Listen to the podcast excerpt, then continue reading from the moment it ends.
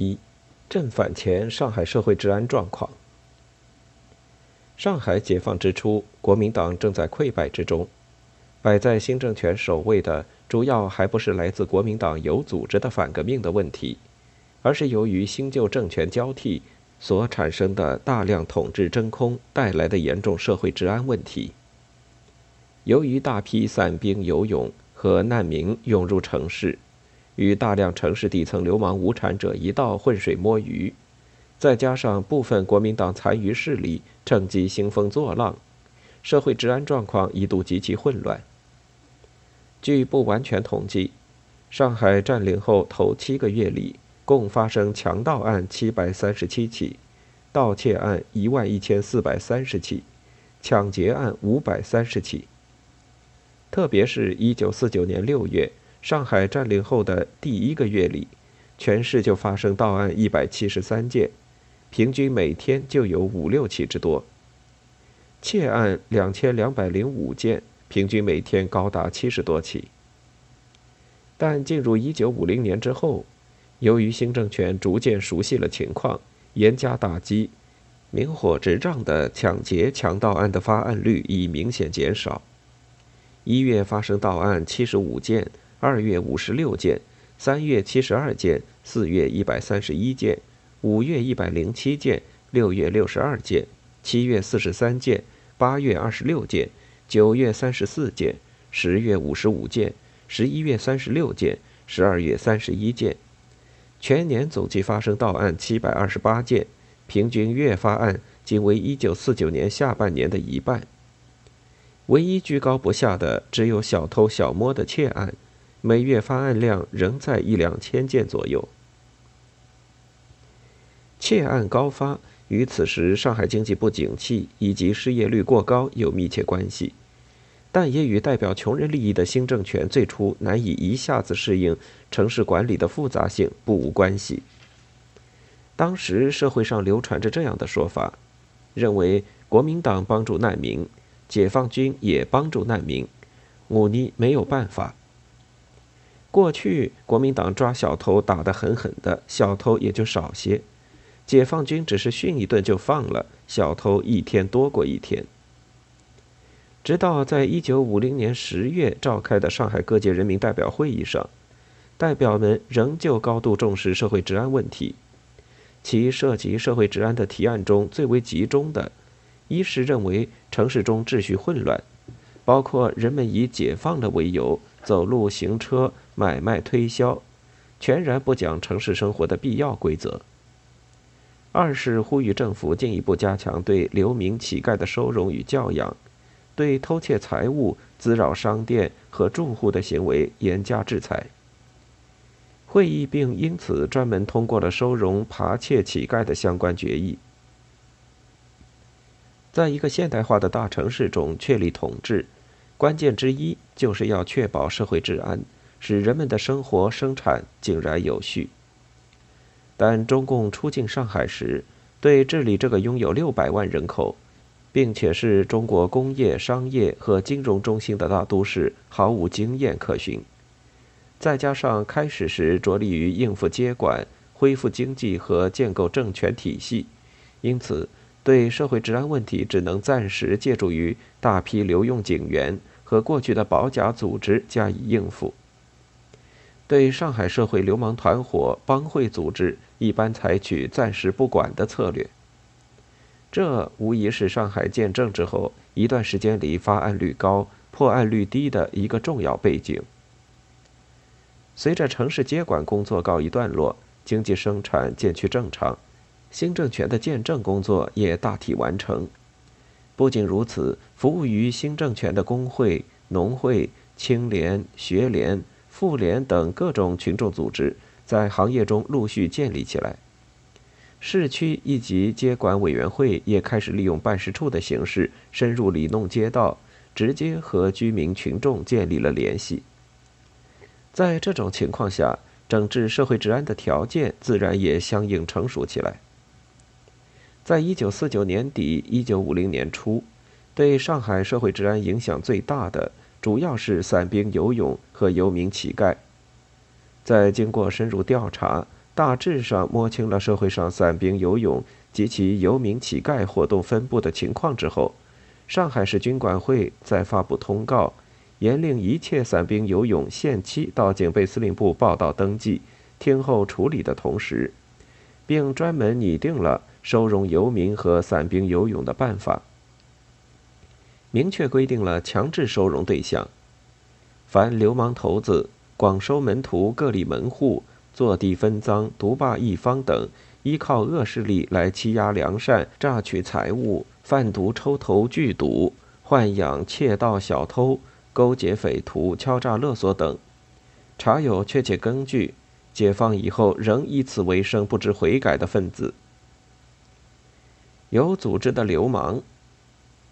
以乞讨为生满三年以上者，或未满三年但犯有强讨恶化行为，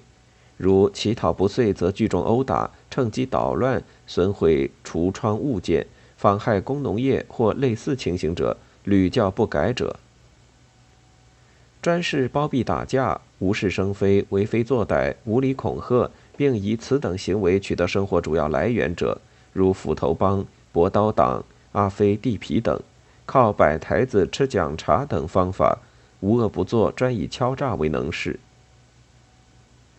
在菜馆饭摊聚众白食者，指为首的聚众分子，或独自白食以超仅求一饱之程度，与专吃白食，以此为生，屡犯不改，有案可查者。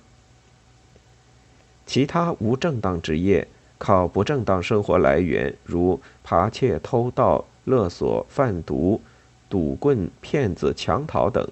达三年以上者，或虽不满三年，但其行为与上述相同，并经常有犯过行为，严重影响社会治安者。国民党散兵游勇、流浪街头、有强讨、扒窃、偷盗等以及其他不法行为者。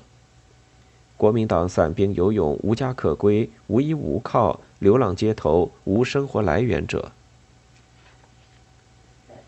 与此同时，民政局、公安局及其警备部队联合行动，先后实施了几次大规模的强制收容教养流氓乞丐和遣返各地灾民难民的集中行动。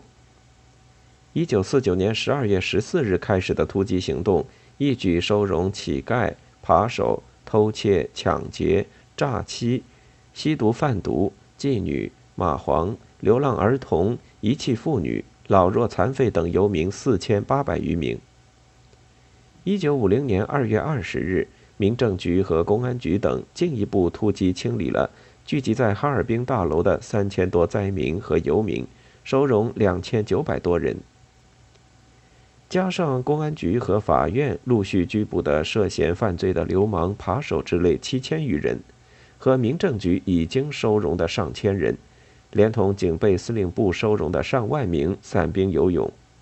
到一九五零年初，上海市新政权已经关押收容了将近三万人，并遣返灾民数千人，其数量不可谓不大。关于强制性收容对城市治安的效用，据哈尔滨大楼所在的沪北地区公安局报告说，突击收容了哈尔滨大楼的游民之后，至少使沪北地区内的治安案件减少了 百分之四十。 但是从上述一九五零年到案发案率的情况可以看得很清楚，经过一九四九年十二月和一九五零年二月两次大规模突击收容行动之后，整个上海月平均发案率并没有明显的下降。不仅如此，收容了哈尔滨大楼的游民之后，三月份整个上海的到案发案率反而再度上升了将近 百分之三十， 四月陡升了一倍以上。原先民政局曾估计，强制收容三到五万游民即可基本解决社会治安问题，事实上情况并非如此简单。不仅民政局低估了上海游民的数量，而且非游民的人群中也存在着相当大的犯罪基础。新发生的案件显示，涉嫌犯罪的分子越来越多已不是游民阶层，他们或失业或在业，并无犯罪记录，只因整个经济不景气为生活所迫，甚或只是因为工厂企业处于变动中，管理松弛，受经济利益的驱使铤而走险。当然，一九五零年三月以后，社会治安状况再度出现恶化的趋向，根本原因还不是经济利益的驱动，它很大程度上是国民党空军针对上海的连续轰炸所致，特别是二月六日对上海发电厂所实施的轰炸，使整个上海的电力供应受到了巨大损害。原本就处于极端困难之中的上海工业生产更是雪上加霜，许多工厂进一步停工减员，甚至倒闭。这种情况极大地影响了市民的心理，也使原本已在新政权的高压和打击下变得萎靡不振的国民党残余势力备受刺激，蠢蠢欲动，甚至开始相互纠结起来，向新政权进行挑战。一时间，社会上谣言四起，什么共产党来了才来轰炸，如共产党不走，我们就永远受轰炸的危险；什么国民党就要来了，浦东已经登陆，伞兵已在黑龙江降落；什么吴淞口外有两百支国民党兵舰，所以最近解放军在撤离市区，开到吴淞口去防卫等等。各种谣传甚嚣尘上，弄得相当多数的居民惶惑不安。一些工厂工人把资方敢于大胆停工减薪和裁员的账算到了新政权头上，因而闹事，甚至酝酿罢工。对此，大批党员和积极分子感到苦闷，束手无策。很显然，这一时期社会治安问题的再度抬头是与这一背景密不可分的。因国民党轰炸而引起的社会治安不稳的情况并没有延续很长时间。上海军管会对此积极应对，除发动组织党员和积极分子深入做工人工作之外，同时亦采取镇压手段，及时抓捕挑唆工潮的主谋分子，并对已破获的反政府案公开宣判。比如原国民党游击司令顾震，化名胡仲武等，假冒中国人民解放军上海治安军名义组织武装，非法接收，分别被判徒刑五年至二年不等。原国民党军官邱桂成等，参加中国护航游击指挥部第一总队，为充实活动经费实施抢劫，分别被处徒刑十五年至三年不等。青年学生张兆祥等搜集武器弹药，秘密组织大陆救世团，并三民主义青年团第九支团部等，秘密散发告大陆灾包书，分别被处徒刑十五年至二年不等。又如仙乐烟厂原国民党工会理事、护工队分队长李明生，利用工会筹委会名义，鼓动工人反对该厂停工歇业，应制不具名通知单，召集全厂工人大会，并向其他工厂散发，以此造成工潮，被处徒刑八年。华美烟厂周德庸身为该厂工会筹备会主任，纠集董继勋、陈爱兴等，与二六轰炸之后以迷信方式发起香烛，向厂内工人散布蒋介石三月回上海之类的谣言，各被处徒刑三年至二年不等。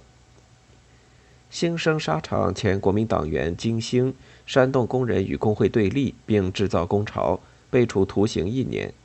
结果仅三个月之后，全市抢劫强盗案件的发案率已大幅下降。治安状况的好转并不意味着新政权感受到的威胁也一并减少。由于一九五零年六月二十五日爆发了朝鲜战争，两天后美国宣布武装干涉，并且派遣第七舰队公开介入台湾海峡，阻止中共另辟战场夺取台湾岛。这种情况不可避免地进一步刺激了台湾国民党颠覆大陆共产党政权的欲望。特别是九月十五日，美军在朝鲜仁川成功登陆，开始大举北进，直接威胁到中国东北地区的安全之后，中共感受到来自国民党的各种武装和情报组织的威胁，自然也日渐加大。只是和此前国民党残余势力自发的反抗相比，国民党开始有组织的由海外向大陆大量渗透的方式，在社会治安方面所造成的问题显得不是很突出。甚至由于新政权的组织和宣传越来越深入基层民众之中，并且有过二六轰炸之后那样一种经历，美国武装干涉所促成的新一波谣言也不大能够形成让基层党团组织手足无措的那样一种状况了。因此，即使在这一波国民党有组织的渗透活动中，上海仍首当其冲。即使中共中央在十月十日正式发出关于镇压反革命活动的指示，